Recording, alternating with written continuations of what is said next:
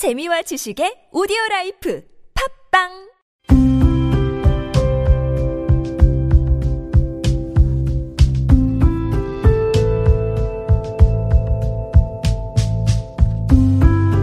칼럼을 읽어드립니다.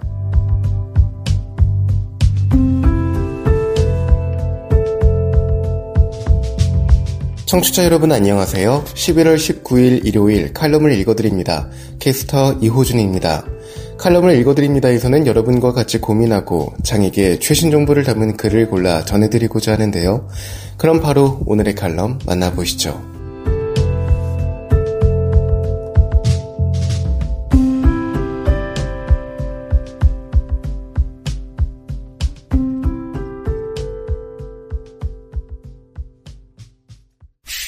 하상 매거진, 독자마당, 보이지 않는 데서 오는 다섯 가지 장점, 글, 고윤슬, 가명. 2023년은 내게 아주 특별한 해다. 내가 시각장애인이 된 지 딱 10년이 되는 해이기 때문이다. 그래서 올해는 유독 내 장애에 대해 많이 생각해보게 되는 것 같다. 시간을 거슬러 눈이 보였던 시절과 지금의 나는 어떻게 변했을까? 돌이켜보면 예전의 나와 지금의 나는 상당히 다른 성격의 소유자다. 누군가가 과거와 현재 둘 중 어느 내가 낫냐고 물어본다면 글쎄, 외적 측면에선 과거를 고를 것이고 성격적인 측면에서는 확실히 지금의 내가 더 마음에 든다. 왜냐하면 꽤 긍정적이고 자신감 있는 사람이 되었기 때문이다. 그래서 생각해봤다. 왜 내 생각이 이렇게 바뀐 건지. 뜻밖에도 그 원인은 바로 시력의 부재였다. 눈이 보이지 않는 건 상상 이상의 불편을 주지만 그 안에 장점이 분명히 있다. 그래서 이번에는 그 장점에 관해 이야기해보고자 한다. 첫 번째 장점, 징그러운 것, 더러운 것을 보고 불쾌한 기분이 들 확률이 낮아졌다. 저시력 시절이든 전맹에 가까운 지금이든 이건 동일한 것 같다. 예를 들면 여름철 죽은 매미 사체를 안 볼 수 있다는 장점, 벌레들의 마디마디와 무수한 솜털을 볼 수 없다는 건 어찌 보면 축복일 수 있다. 눈이 잘 보이는 사람이라면 파리가 손을 비비는 것까지도 볼 수 있으니까 말이다. 그래서 다른 사람들이 비명을 지를 때 나는 지르지 않을 수 있게 됐다. 더러운 것을 못 보게 된 것의 장점은 역시 변기 청소나 음식물 쓰레기를 버리는 순간을 들 수 있을 것 같다. 눈이 잘 보이는 사람은 시각과 후각 두 가지 충격을 받지만 시각장애인이 된 후로는 후각 충격만 입으니 한결 낫다. 두 번째 장점, 전에 비해 유혹이 줄어들었다. 눈이 보이는 시절에는 길 가다가 눈에 띈 옷이나 음식에 꽤 자주 흔들렸던 것 같다. 거기에 분명 쓸모가 없는 플라스틱 조각인 걸 알면서도 괜히 귀여워서 갖고 싶은 피규어들, 기능도 성분도 똑같은데 유명 캐릭터와 콜라보해서 비싸게 파는 상품들에 은근히 현혹되었다. 편의점에 들어가도 2 플러스 1이라는 글씨에 흔들려 필요 이상으로 사기도 하고.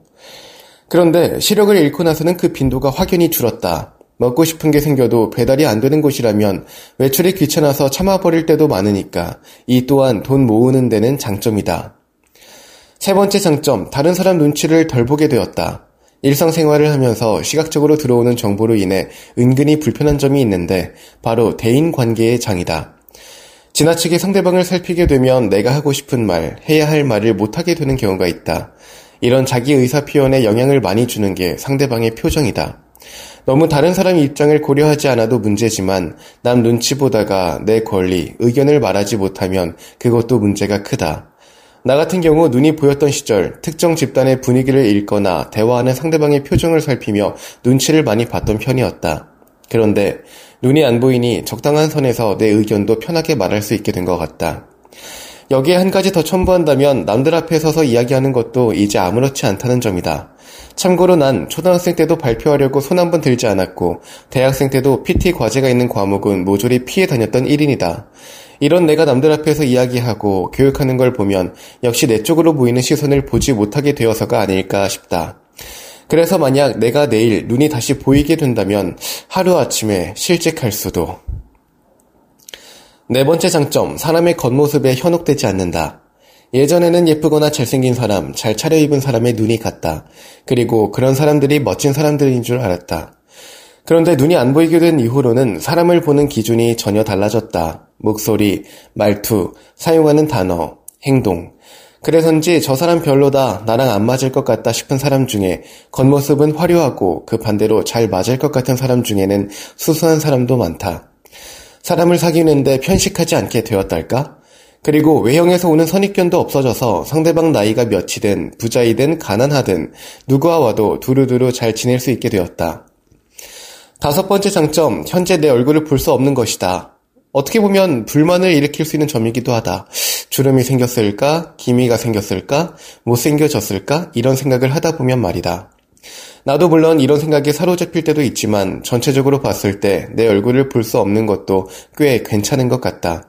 왜냐하면 나는 나를 마지막으로 보았던 20대 얼굴로 기억하기 때문이다.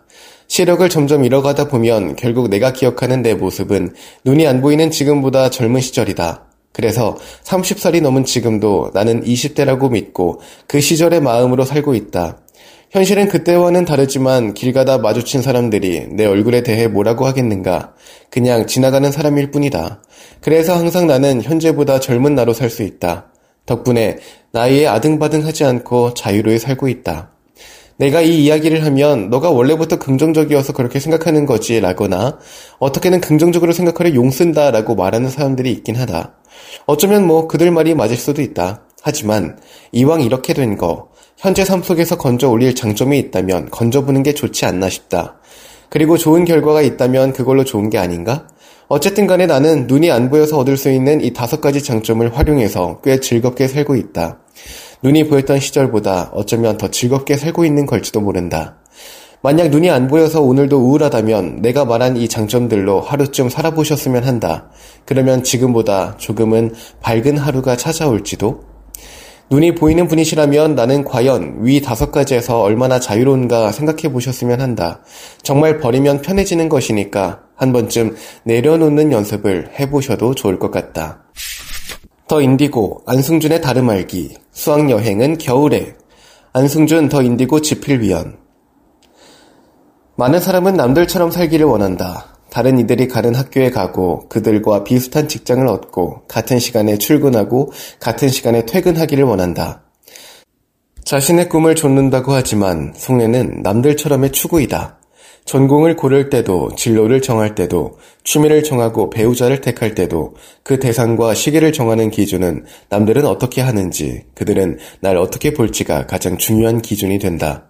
많은 사람과 비슷한 길을 걷고 다수에 속하게 되었을 때 비로소 안정감을 느끼고 그 집단과 조금 다른 모양이 되었을 때 이유 없는 불안감을 느낀다. 새로운 길을 개척하는 선구자들도 그렇지만 갑자기 장애를 얻게 될 때도 그렇다. 후천적으로 장애를 얻은 이들이 힘든 것은 장애 그 자체로 인한 것들 때문이기도 하지만 더 치명적인 것은 남들과 같지 않은 상태가 되었다는 데 있다. 눈으로 보는 대신 손으로 만져야 하고 귀로 듣던 것을 눈으로만 파악해야 한다. 걷고 뛰는 대신 바퀴 달린 도구를 타고 다녀야 하고 조금 다른 옷이나 보장구도 지니고 다녀야 한다. 그 삶은 그 자체로는 단지 다른 것일 뿐이지만 다수와 같지 않다는 점에서 두렵고 불안하다. 분명 추워진다는 일기예보를 듣고 패딩 점퍼를 입고 나온 길에서 다수의 반소매 티셔츠 차림들을 보았을 때와 유사하다. 내가 일기예보를 본 것은 정확한 사실임에 분명하고 두꺼운 옷을 입은 현재의 내 상태도 스스로 쾌적하다 느끼지만 다수의 다른 차림들에서 내 기억과 현재 상태는 중요하지 않게 된다. 장애 있는 내 삶은 대체로 행복함을 유지하지만 장애 없는 다수를 볼 때 그것들은 흔들린다. 언젠가 쪽지 시험을 보았을 때 다른 아이들과 다른 답을 적은 내 상태도 그랬다. 내 답에 대한 나의 확신과는 관계없이 다수의 결정과 다른 나의 답안은 불안함으로 이어졌다. 그런 이유로 어떤 소수들은 우리도 그들과 다르지 않아요를 구호로 외치고 평범과 일반성을 삶의 목표로 가진다. 그러나 같아지는 것만이 좋은 모습으로 가는 것은 아니다. 같은 시간에 출근하는 다수는 가장 복잡한 교통 상황을 마주할 수밖에 없다. 같은 대학, 같은 회사에 취직하고 싶어 하는 이들도 똑같은 곳에 가기 위해 가장 치열한 경쟁을 겪어야만 한다. 얼마 전 학생들과 다녀온 수학여행에서도 그랬다. 코로나가 끝나고 가장 적절한 시기로 정한 가을 어느 날은 많은 학교들이 여행을 떠나기로 한 바로 그 같은 날이었다. 비행기 티켓을 구하는 것도 힘들었지만 제주도의 어느 곳을 가더라도 비슷한 또래의 학생들로 인산인해를 이루었다. 날짜도 시간도 같았지만 가려고 하는 곳도 비슷했다. 만났던 일행들과 장소를 바꿔가며 다시 만나기를 반복하는 동안 여유로움은 느낄 수 없었다. 다른 이들의 선택과 나의 선택이 다르지 않았다는 것에서 약간의 안정감을 얻을 수 있겠지만 여행 그 자체로서의 만족감을 떨어뜨릴 만큼 섬 전체는 복잡했다. 따지고 보면 좋은 날씨라는 것도 적당한 장소라는 것도 남들과 비슷하게 특별히 튀지 않도록 서로 서로 따라 정한 것이다. 우리는 추운 겨울날 제주도 아닌 다른 섬에 갈 수도 있었고 더운 여름날 한라산 아닌 다른 산에 갈 수도 있었다. 계절은 계절대로 여행지는 여행지대로 그때 그곳에서만 느낄 수 있는 독특한 아름다움이 존재한다. 우리가 좀 더 즐거운 방법은 남들이 생각할 때 적당하지 않은 때 독특한 장소였을지 모른다. 모두 같은 시간 출근하고 퇴근하다 보니 나 같은 교사들은 은행 업무 보기가 너무나 힘들다. 서류의 마감 날짜도 월말과 학기 말에 몰려있다 보니 전자결제 시스템도 그때마다 붐빈다. 남들과 다르지 않게 살려고 노력하던 그때마다 우리는 힘들었고 불편하고 복잡했다. 수학여행을 계획하고 있는 다른 교사가 있다면 여름이나 겨울을 한번 권하고 싶다. 여유롭고 편안한 삶을 원한다면 남들이 가는 방향과 다른 결정을 하기를 추천한다. 난 원하지 않은 다름으로 살아가지만 그것은 때때로 다른 이들보다 큰 만족이나 성취로 작용하기도 한다. 내 장애가 불편해 보인다면 그것은 나를 바라보는 당신이 아직도 같은 만이 옳다고 생각하며 복잡함을 쫓는 사람이기 때문이다.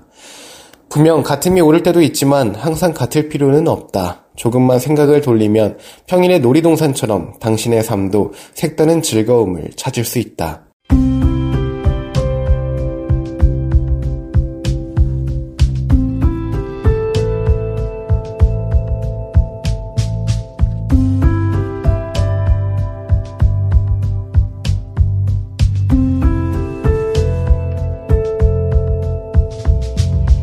11월 19일 일요일 칼럼을 읽어드립니다. 오늘 준비한 소식은 여기까지입니다. 지금까지 제작의 이창훈, 진행의 이호준이었습니다. 끝까지 청취해주셔서 고맙습니다.